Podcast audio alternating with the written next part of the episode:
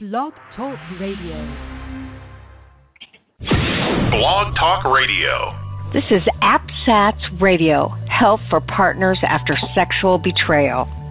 We talk about it here. Betrayal trauma. We are APSAT certified clinical partner specialists and coaches who have been trained to help navigate you through this crisis. There is nothing we won't talk about. Sometimes listeners want to know about triggers. Dealing with the aftermath of my husband's affairs, and he still works the same job that he did when he was acting out.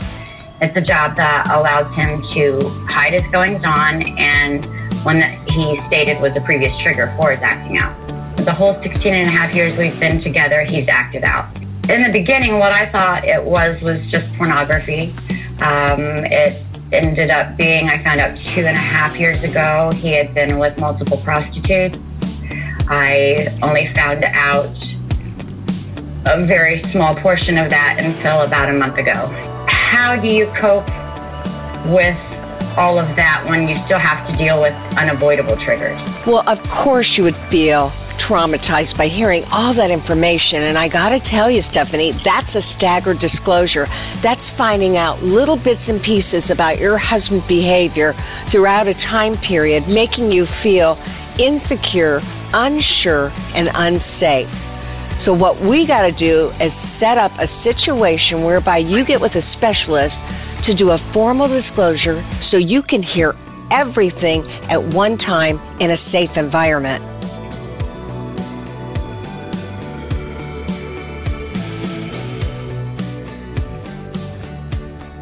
Oh, yes, that's exactly what she needs. We at APSATS really believe that when you have experienced discovery, when you have found out about your husband's affairs, prostitutes, massage parlors, inappropriate relationships at work, whatever that is, that when you have stabilized a bit, it's important to start that disclosure period. That means that we prep him to be able to know how to do a proper disclosure so that he is honest, he's forthright. You ask all the questions that you need to via by writing it down and then giving it to his therapist. He or she makes sure all those questions are answered in that disclosure. And then you schedule about two or three hours to actually go over every event. It is difficult. It is hard. It can be traumatic.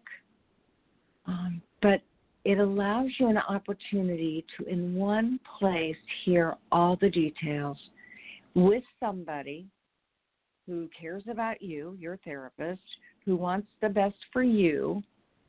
Um, and, you know, the disclosure, more oftentimes than not, involves two different therapists the, the sex addicts therapist and your therapist. And then at the end of that disclosure, you share with him, if and when at all possible, the five questions you would give him for a polygraph test so that you absolutely know that he's being honest. Now, I have had one client who did that he went to a polygrapher. He answered the questions. It came back that he was being honest, and a month later, it came out that he had purposefully misled the polygrapher. So, yes, it can happen. But I got to tell you, in this situation, this was a man who had special training on deception.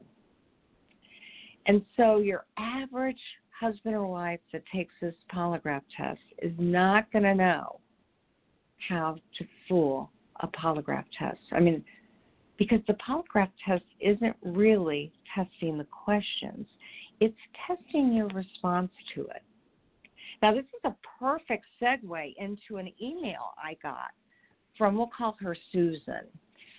Susan said, I don't want a disclosure.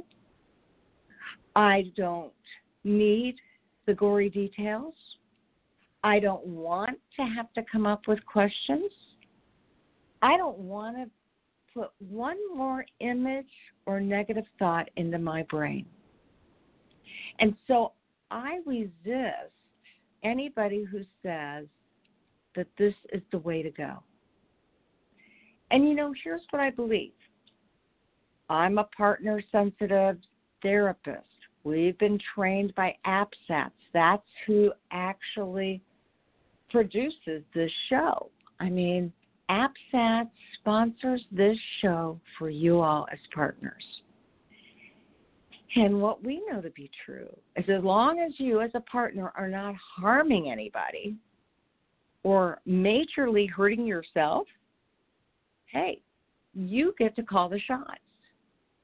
This is about righting the wrongs, and one of those is that you get to decide what you need and what you want.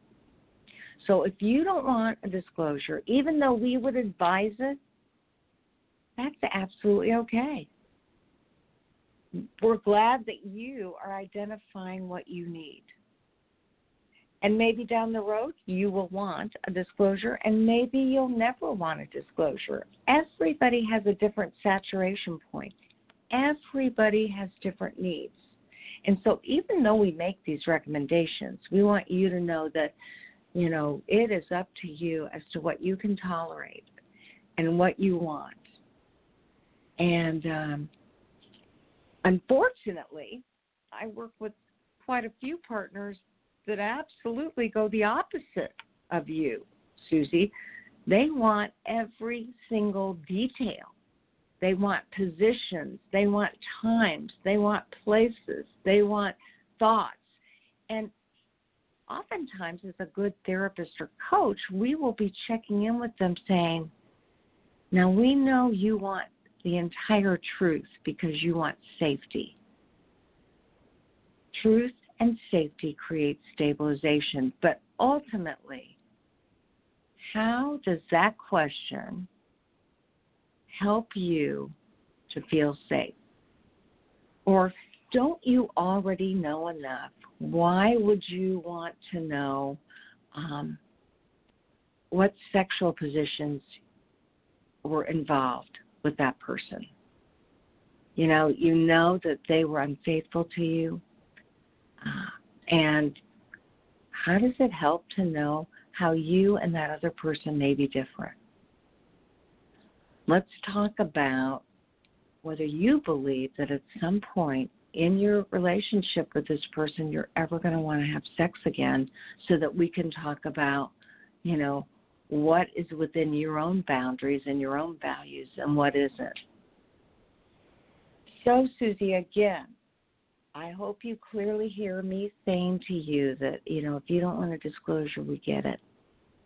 Nobody's going to push or force it upon you. We may make the recommendation, but after that, it's your decision. And that it sounds like you absolutely know what you can tolerate and what you can't right now and maybe what you can tolerate and can't forever. All right, that is a little bit about the email that I received. And I got to tell you, I was just looking at the demographics of this show. And I can't remember how many people listened the first week. I think it was about 300. But now we're up to about 5,000 listens. And I'm over 5,000 listens. So again, I know we're getting the word out there, and I hope that you will let your groups know, um, whether you're an S-Anon or COSA or, you know, Recovery Couples Anonymous, RCA. Let them know that we were a partner sensitive radio show. I mean, we're called Betrayal Recovery Radio for a reason, and APSATS, the Association for you know, Partner Specialists really wants you to feel safe. They want you to be able to come here and know you're going to get good information and that we have your best best interest at heart. Now, speaking of best interest, I have um, coming on the show Cheryl Burket, and she is a hope a, a lead hope caster for a ministry called Hope Redefined. And Hope Redefined is a ministry that's committed to offering support to women who have been impacted by sexual betrayal in their relationships. And one of the very coolest things about this ministry is that Lyschel and myself understand that sometimes the church, in wanting to help, they actually hurt. They give good advice, and then sometimes they give bad advice. You know, they want to support, but then sometimes they shut you down. They want to support and um, they want to provide resources, and then sometimes they say something silly like, they make an implication. Maybe you needed to have more sex. Maybe you needed to pay more attention to him. Maybe he wouldn't have strayed. You know, just in the same way as we have therapists in uh, our world that that haven't been trained to be partner sensitive, and they will look at what might have been deficient, deficient to have caused the sexual addiction what we absolutely positively know is every marriage has some issues and some ways that we could all contribute and do it better. But you are not responsible for your husband's sex addiction. In some ways, he may not be either, in that this addiction can take hold and he may have a thousand times said to himself, I'm going to stop. I hate myself. I hate this betrayal. I don't want to do this to my family. I don't want to do this to my wife. Literally, I happen to know that they've said that hundreds of times because that's part of the cycle. And then the minute brain, the next thought is, where can I go to look at new porn? Or, oh my gosh, that's a new massage parlor. I've got to try that. And so that's why we call it an addiction. And therapists in the church, I mean, if they haven't been trained in this, they don't realize that there that this addiction was so compulsive. They think it's a moral failure. And as a result, they wonder what you might have done to contribute to the problem. And Lyschel Burket has decided to be in this ministry to help partners to support women who've been impacted by sexual betrayal in their relationships. And she's going to talk to you a little bit about her personal story. She's going to talk about what she has done to be a part of this ministry how she's gone back to get some education so that she can do this right. She studied with APSATS herself. Um, and she's going to talk to you about being with healthy people who can provide support to individually and in groups, and they can hold a sacred space for you to work through this trauma and get some help. So I'm interested in hearing, you know, what experiences she's had in her own ministry and in the churches she's worked in because she literally is working in different churches to teach the council there, to teach the ministers, the pastors, the priests, how they can respond to a partner who's in pain, who wants, if nothing else, to get her churches, her um, mosque, her temple support in her recovery. So, I'm real excited because we don't typically um, talk much about what the church can do to support partners. And yet, in our training, we learned that there was something called spiritual betrayal. And spiritual betrayal is when an advocate for the church or the religious organization ends up blaming you or supporting him in a way that makes you feel inadequate, inferior, and unsafe. And so we, as APSATS trained coaches and therapists, get that. And we've studied it and we know it occurs. And it's part of our advocacy to go around and whenever we can and talk to people at a larger level in organizations and help them to understand what sexual betrayal is, what sexual addiction is, and how they as an organization can help. So I am so pleased to have her on because truly this has been her mission and her passion. So, with no further ado, I absolutely welcome Lyschel to the show. How are you doing, Lyschel? I'm great, Carol. Thank you so much for having me.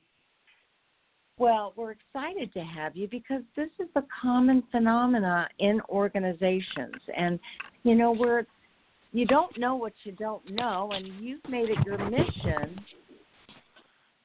to really help people to understand what they need to know.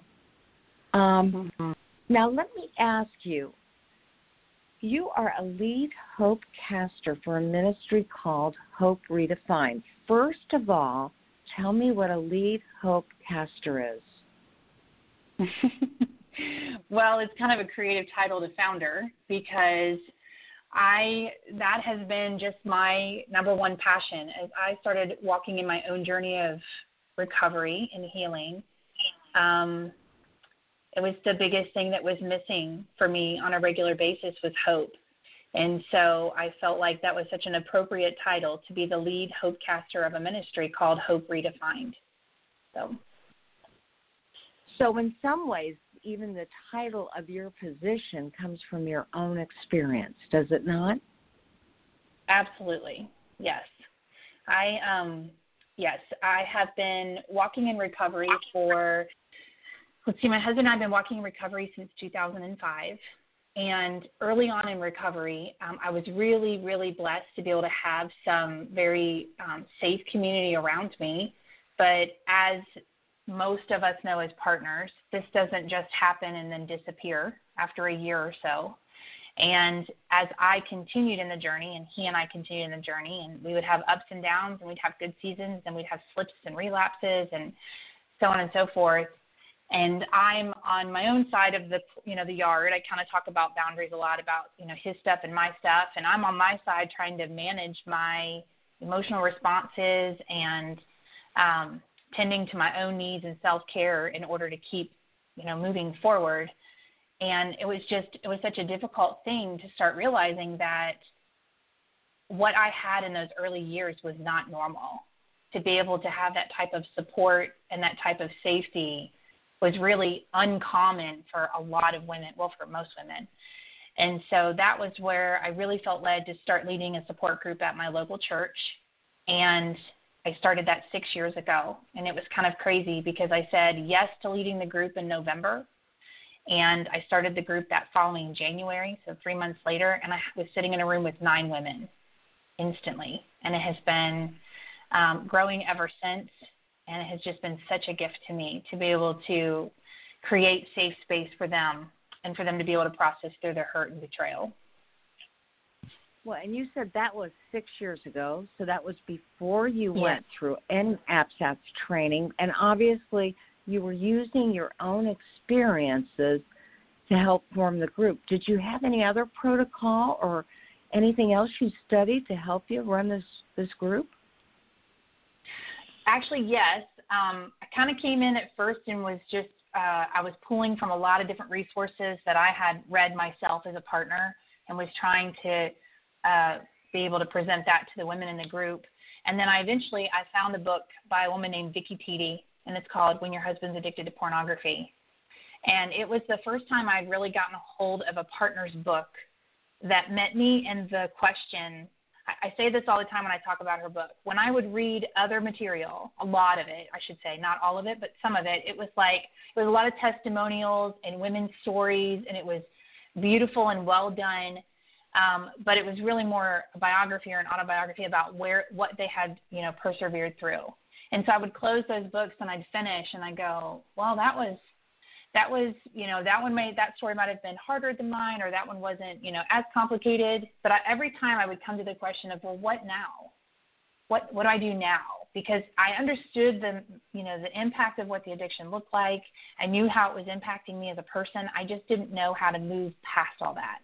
And so when I found Vicki's book, it is very much it meets you in that space of what now. It really um, is more of a workbook style um, and she, it's like she even uses a phrase in the book where she feels like she's, you know, she wants you to feel like you're sitting at Starbucks drinking a coffee together. And I would most certainly feel like um, that is for sure the way that her book is written. But it's very, it's an honest friend. She calls you out on your things and really pushes you into wholeness with Christ and walking with God and what that looks like to to move into that area of your healing. So so then you're saying moving into Christ and walking that walk is part of the what now after mm-hmm. you, the dust is settled and you realize what has happened in your relationship and you understand some of the conceptualizations about sex addiction and partner betrayal it helps you to feel better about who you are and where, where you're going yes and i and i truly believe uh, just as I have watched this happen, not only for, in my own story, but in hundreds of women, hundreds of women now that I've sat with through the multiple support groups I run. When you start to get your identity in Christ figured out, or your true identity, even if you're not a Christian and it's in your belief system, but when you can figure out who you are, there is a shift that happens for a woman where she can start to contribute to healing in her marriage that prior to that felt almost impossible. And so I think that that's what is so beautiful about what you know the book offers and even you know what our spiritualities offer for us is being able to get us back to who we are and whose we are and then being able to turn and do relationship with a part with a, a, a spouse. Well, you know, it's interesting because I was talking with a woman last weekend and a week, and I, um, she came in. She's very spiritual. She's very godlike, and she said that she heard God tugging on her heart. That it had been over a year and a half that she had had the discovery, and then of course she did the disclosure, and her husband was taking regular polygraphs, and had had one other bout of looking again at pornography, which set her back all the way back to square one. But just in the last month, she had heard God saying to her, It's time that you forgive your husband and move on. And, you know, she argued with with God and said, Forgive him. I never want to forgive him, you know. I that's not mm-hmm. where I'm at. I just I can't possibly do that. And then she said that God said to her, You know, I will help you. If you will put forth the desire, I'll help you get there. And one of the things she recommended was the book you just, or he recommended was the book that you recommended. So tell our listeners oh. one more time. tell, yeah, so, tell them yes. the name so, of the book and the author. Okay, so the book is the title is very creative. We tease her all the time. It's When Your Husband is Addicted to Pornography. That's it. when your husband's addicted to pornography, her name is Vicki Tiede, and you spell her last name T I E D E. Um, okay. You can get it on Amazon. You can get it in Kindle, and you can also get it in hardback. Oftentimes, I will tell women if you're a writer, like if you like writing in your book, get the hard copy because you're going to write in it. Um, but I do have some women who just prefer Kindle versions and go for it. So, yeah, you know, as you, Carol, as you mentioned that woman's story, it's given me a thought that is something I share in group. Do you care if I share that for just a second? Oh, please Because I, I, it's okay because it's like an, it's an invitation.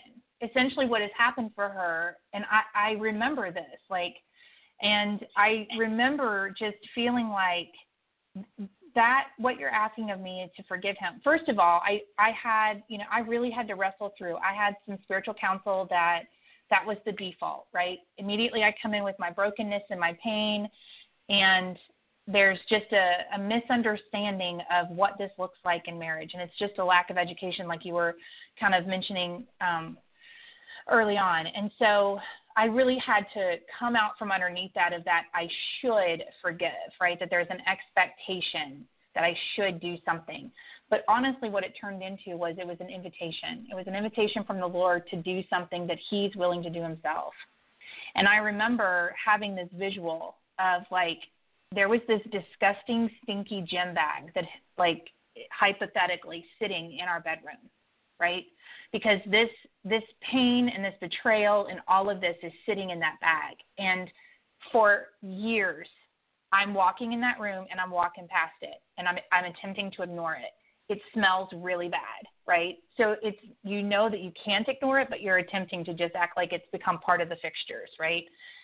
And when God asked me to come into this space of forgiving my husband, what that looked like was I got to pick the gym bag up and I put it on the bed and I'm standing there and I remember thinking exactly like that woman going, I cannot do this. There is no way I'm opening that bag. I'm not doing it because it will hurt way too much. And I just remember hearing the Lord whisper, Lyschel, where am I? Where am I with you right now? And I just I had this moment where I realized that his promise is he's right there with me, never leaving or forsaking me. And so I slowly opened the bag and I come to this realization that the reason I was so afraid of the bag was because I didn't want to do it by myself. And this gave me the opportunity to be able to see that and go, oh my gosh, I'm not alone. I totally thought I was going to have to do this on my own. And then we start going through the stuff in the bag. And the beautiful part about it was like I'd pick something up in this hypothetical, you know, thing, and I'm like, okay, we're going to go through this thing, right? And I'm dreading it. I just feel like the Lord just grabbed it and was like, no, not that. We're done with that, and would just kick it off to the side. And then I'd pick something else out of the bag, and it was like, oh, yeah, that one we're going to have to sit with for a little bit. Let's talk about that. It's called rejection, and we're gonna we're gonna sit in rejection for a while, Lyschel.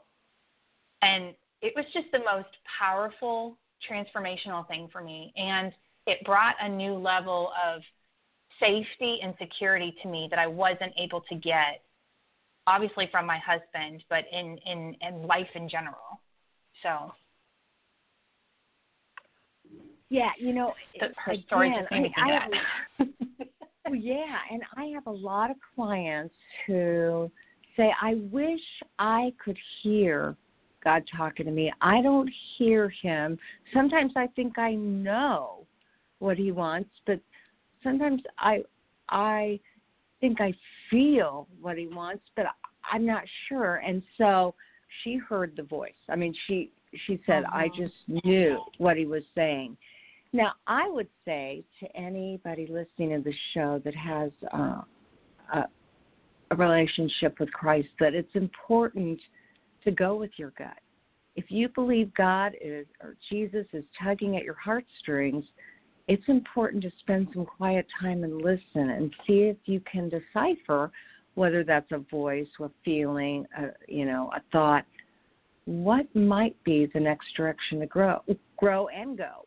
Because clearly, uh-huh. one of the things, Lyschel, that is so scary is that partners don't want to get duped again. So they they go, well what if i'm just feeling guilty and and or what if that's the pastor who said it's time to forgive because sometimes pastors will do that. They'll they'll want to push you through something that you're not ready to go through yet.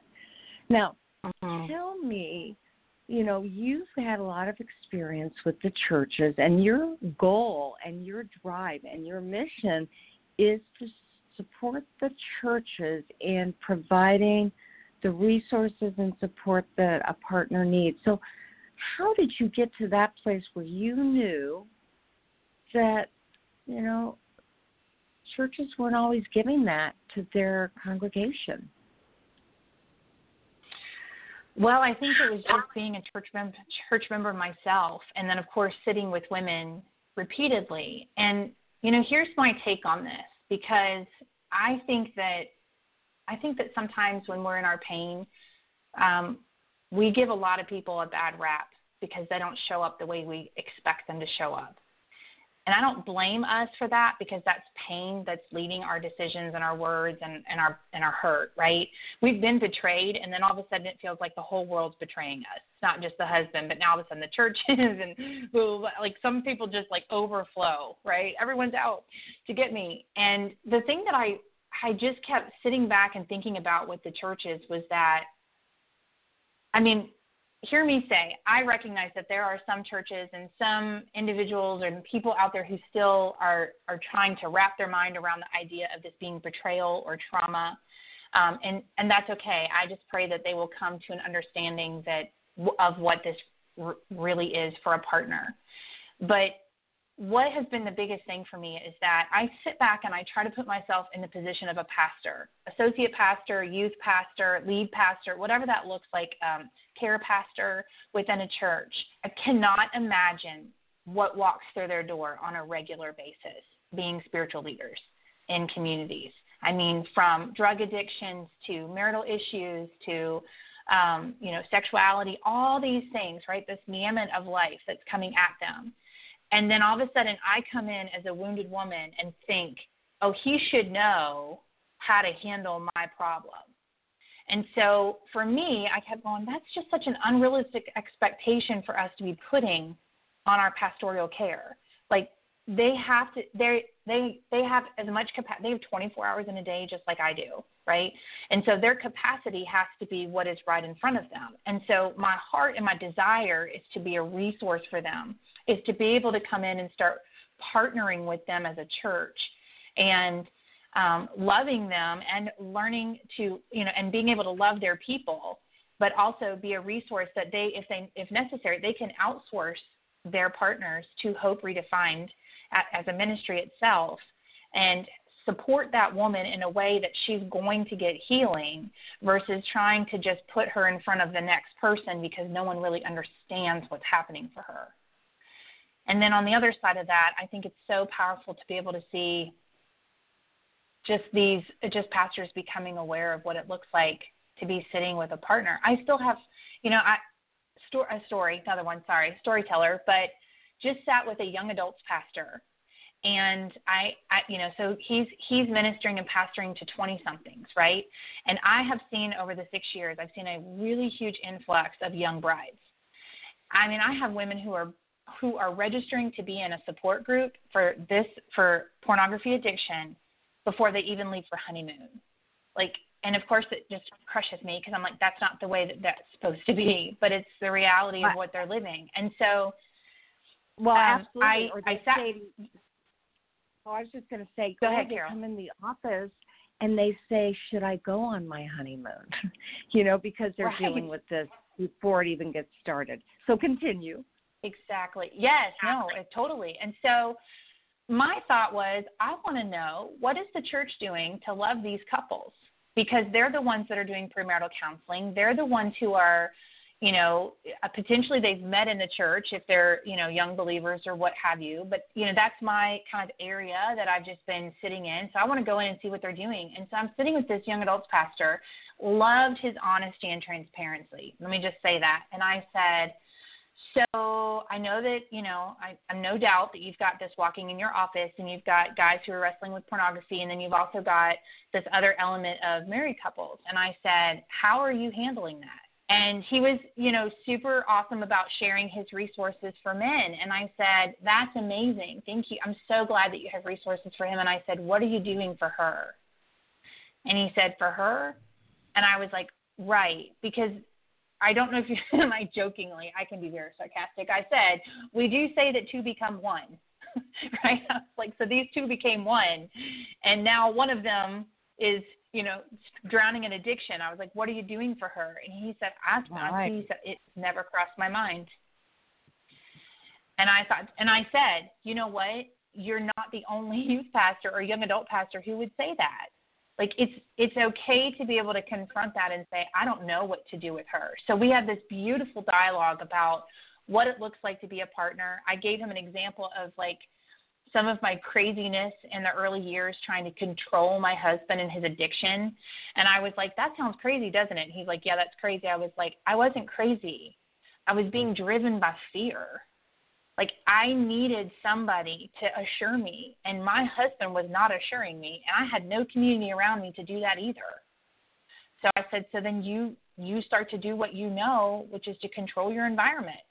And I was like, but then we get labeled as crazy people. so, so it's just been it's been such a good lesson in learning for me and being able to meet them where they're at, the pastors, um, and being able to advocate for these partners that are potentially sitting in their offices. Well, yeah, and I want to say that in all fairness to the pastors, and I do believe that you are really fair too because they're so well meaning. But women Mhm. historically have put their own needs on the back burner anyway. So when they're there with their Amen. husband, they may not be sharing their own pain and angst because they're so interested in him getting the help that he needs. And so it's easy at times, not always, but easy at times for somebody to say, I'm just going to handle the situation that looks like it's it's in the worst fire situation. And and um, what I know that we talk about at APSATS and that you talk about is women paying attention to what is it that they need and how are they able to get closer to Christ and what will the benefit be. So, can you talk a little bit about that? Yeah, I mean, you're so spot on. Like I, because I mentioned that even with him, I said, you know, the complication is is that sometimes we don't even as partners recognize that we need help. And I said, but I guarantee you, your power of influence in being a pastor, if you turned to her and said, I want you to get support too, she would pay attention. And I said, because I bought into this, and I don't even know where it came from, I'll be honest with you, but I bought into this myth or this lie that if he got better, I would get better. And so I I was there. I was that woman. I was okay. What men's group can we find you? How many groups can you do in a week? Is that enough? Is that too many? I don't know. Like, and and then it was like I would go into paranoia. Are you doing your homework? What book are you reading? Da, da. I thought I was being helpful, and essentially it started morphing into me really controlling his recovery, and um, being able to recognize that I had needs that needed to be met and that I, I needed to have someone sitting around me that was good, sound counsel that would say to me, uh uh-uh, uh, that's not your responsibility. And then going and waiting for me to exhale because I would have inhaled and been like, Are you crazy? Who else is going to do this for him? But then being able to help me unpack that and go, Oh, that's me starting to roll into places of being responsible for things that are not mine. And that's part of the problem to begin with. So, so I, can does you that answer your question example? Yeah, absolutely. Give us an example of what you just referenced when you said, "Oh, I can see I was about to roll into something that really wasn't mine." Mhm. I mean, I think that even uh, often, often I see women. I think the two things that that we will pick up immediately is we will get filters on devices if they're not present already. So we'll we'll we'll install filters. We'll do all the investigation. We'll figure out what's the right wine. And the other one is is I have you know we will find support groups for him. We will find books for him. We will go to the library and pick them up for him. We will order them on Amazon for him. We will find a counselor for him, and all this because our heart has good intentions. Because ultimately we want him to get well. And if if we have a repentant husband, I need to also put that disclaimer out there. You're assuming that he's repentant and wanting support, but he's really not doing anything with it. That's where it gets to be very sticky because what starts to happen, and I'm guilty of myself, you got the beautiful stack of books sitting on the corner coffee table, right? And you, as your as the wife, are walking around going, they're collecting dust. Like he's not even touching those books. What gives? And then it starts to birth this resentment and bitterness in you, and you're like, do you even want to get well? Because we've all of a sudden taken the ownership of his addiction, and and now we're bitter because we have an expectation that he was going to do something and he's not doing it. And so, what is beautiful about being in community, and like I said, safe, good, solid community, is being able to sit in that space and go, okay, time out. Why are we going to the library? Why are we picking up books for him?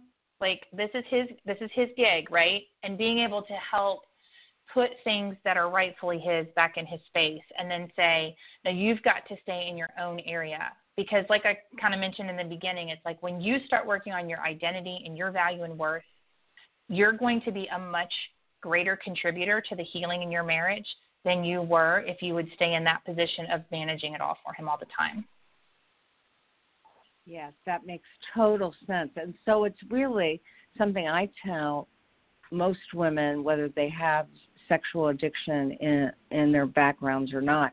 I say, you got to conserve your precious energy, and that means don't do your husband's work for him. And they'll say very honestly, you know what? I don't think he can do it as well as I can. If I do it, then mm-hmm. I know mm-hmm. at least the books make it to the house. And I say, well, you know what? Part of his work is figuring out how to do the work. And it may not be your work, but it'll be his. And it sounds like you're right. saying the same thing. Now, you yeah. are doing something yeah. really unusual. You're holding your first ever healing retreat in Knoxville, Tennessee in November 2018. So tell us a little bit about this retreat and um, how did it get organized? Yes, we are so excited. I can't believe that you just got to tell me that I'm doing a retreat in November. So fun. it's been such a dream that's been birthing for years. And so to know that it's all coming to fruition is just very exciting. Um, so yeah, we're doing a um, it's a healing retreat. So when I when we call it a healing retreat, I just there's a difference because I know a lot of women have the opportunity to participate in intensives and other intensive retreats where they're um, sitting with counselors and uh, doing lots of hard work, and and those are so needed. And I I, I refer out to those quite a bit. Um, but the difference between those types of retreats and what we're offering is ours is very um, Christian focused, very God centered, and we it's it is made up of an, a community of women who are impacted by this sexual betrayal, and we're going to spend time pushing into the places that are keeping us in bondage. And so we will spend time in grief. We will talk about forgiveness. We will work through um, strongholds, things that are holding us back from being completely all of who God has created us to be and being able to move forward. And then, of course, my last and most favorite section of this retreat is going to be calling forth, I call them spiritual warriors because that's what our world needs. We need to be rising up women who are going to push back against this sin in their own in their own might, right? Whether it looks like interceding in their marriage, whether it looks like um, starting a support group in their community, uh, whatever that looks like, however God calls it. It, it could be just being able to have the confidence to share your story so you're a support for another woman and you're a good solid support for another woman. So um, so yeah, so that's going to be Hope Redefined. It will be um, actually just a little bit north of Knoxville. It's going to be at Lake Norris um, for anybody who's in this area, and um, it will be a three-day um, event from a Friday to Sunday afternoon. No, it'll be November 2nd through the 4th. Okay, November 2nd through the 4th. And how can they uh-huh. find out the you know the registration process and how to get a hold of you? Yeah, so you can go to our website. It's um, hope hyphen redefined.com hope redefined hope hope hyphen there's a line in the middle redefined.com and there is a tab on there that says support. And under there the retreat itself is called hope restored. And you can register there online. And I don't have it online now, but if you're interested and would like to make payments on it, you can just send me a message through the website and I can set up payment options for people. So well, that makes yeah. a lot of sense. And for our listening audience, I've got to say that um, more often than not, if you're feeling stuck, if you feel like you're just spinning your wheels, if racing thoughts and ruminating thoughts just continue to interrupt your sleep and your day, oftentimes we do recommend intensives or retreats because they're a great way to A, provide a major amount of support because you're with other women, and B, because they really allow you the downtime to totally focus on yourself. And then C, what we know about retreats and intensives is that when you are in the midst of a retreat and you're watching a woman do her work, you also are doing the work you need to do. And so you benefit not only when you contribute, but when you observe. And it sounds like you've got some incredible topics that the women are going to be talking about.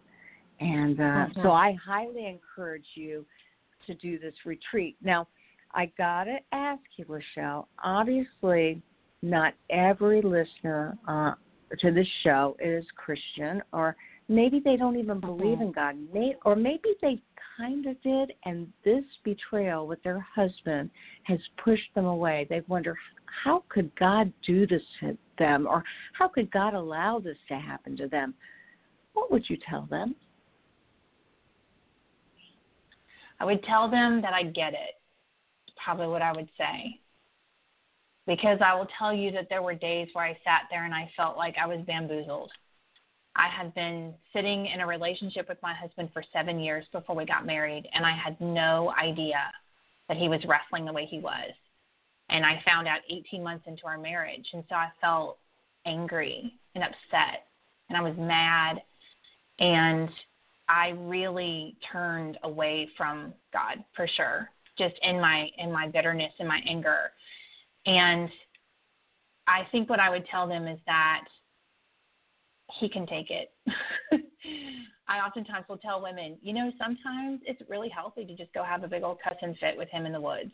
That's a Tennessee thing there, by the way. I just southernized that out for you.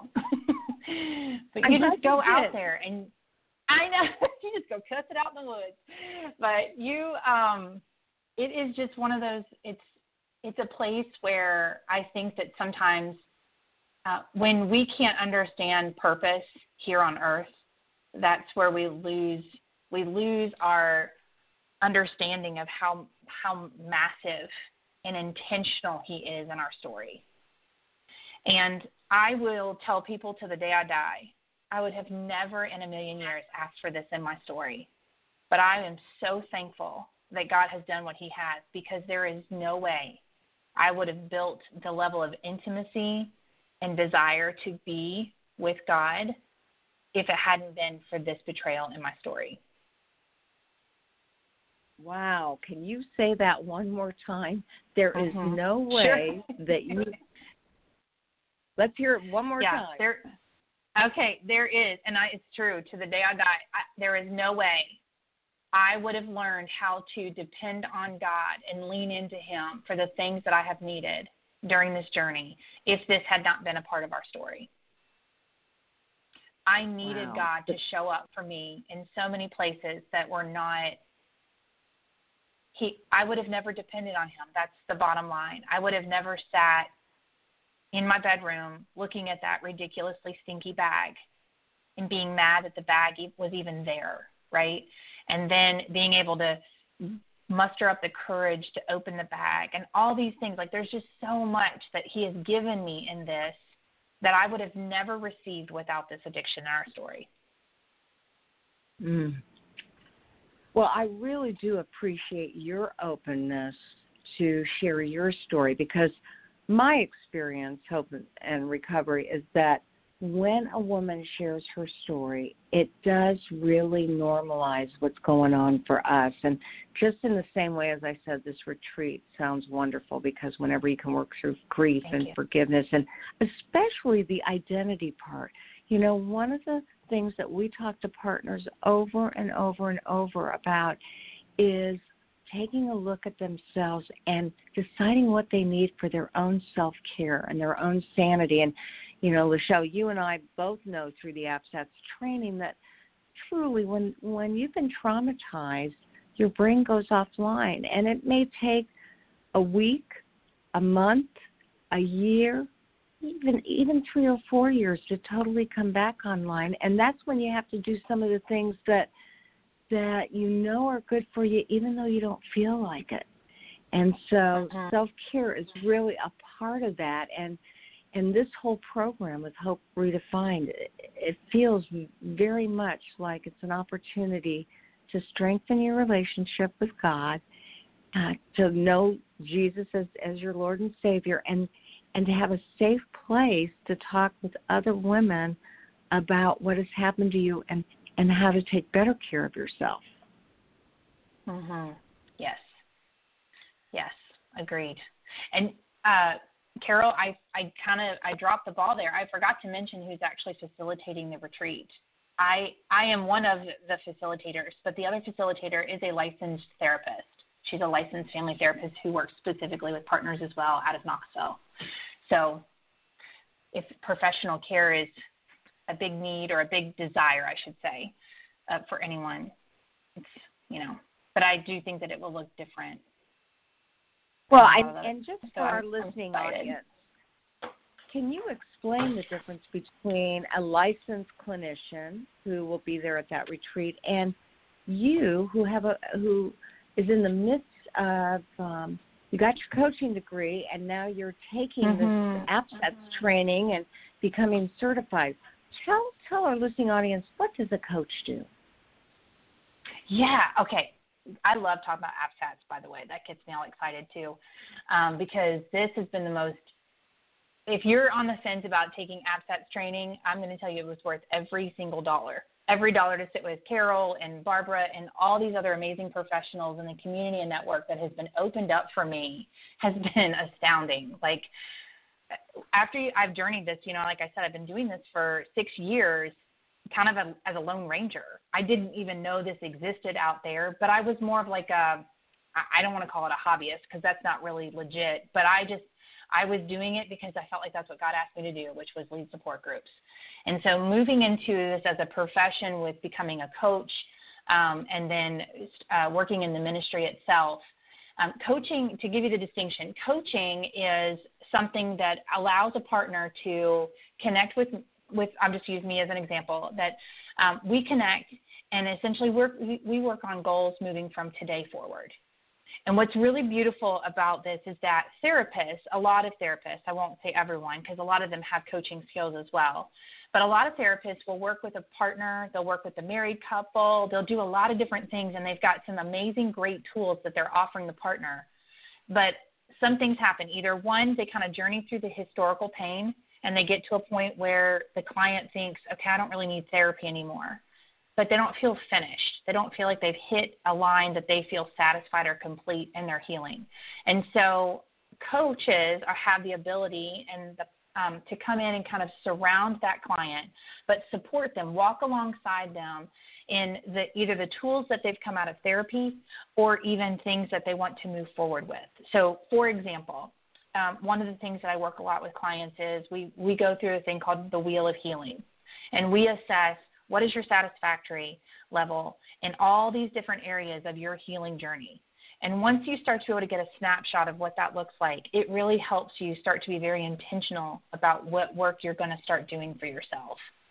And so, another element of self care, like you mentioned before, um, but coaching is just a it's a little bit different than than therapy, and it's very client driven. It's not my agenda, it's the client's agenda. So if she shows up to a call, and last week we talked about the wheel of healing, but this week he relapsed and she's got to get through this and she's not really sure what her next steps are, we're going to coach through that if that's what she wants to talk about. And so it's a really neat, different option of support and care for, for partners. Yeah, I appreciate that description. And what I know to be true, because obviously I'm a life coach as well as a clinician, is yeah.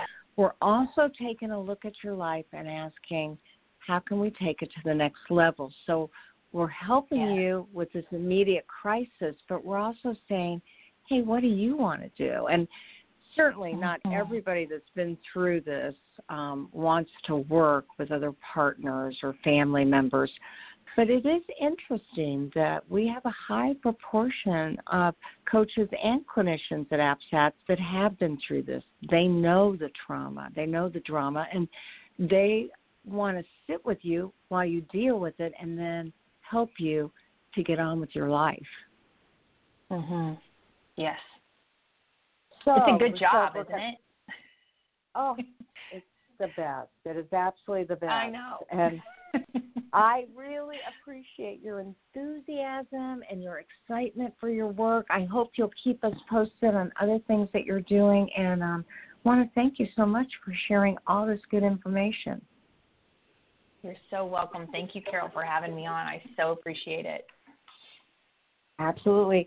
Keep it coming with uh, Hope Redefined. Have a great day. I will. Thanks, you too. Okay.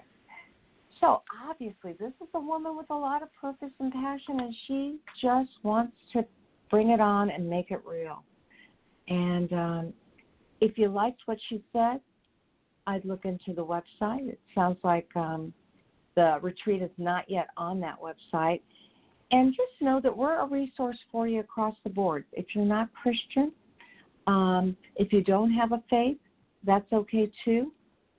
Hopefully, uh, she will have given you some tips that you can take into your life and, and make your life better. So, I am Carol Juergensen Sheets, aka Carol the Coach, and we'll be back for more Betrayal Recovery Radio next time. Thanks for being part of our lives. We'll talk to you soon. For more information, go to apsats.org, the Association of Partners of Sex Addicts Trauma Specialists, to find a professional in your area who is trained to help you after sexual betrayal.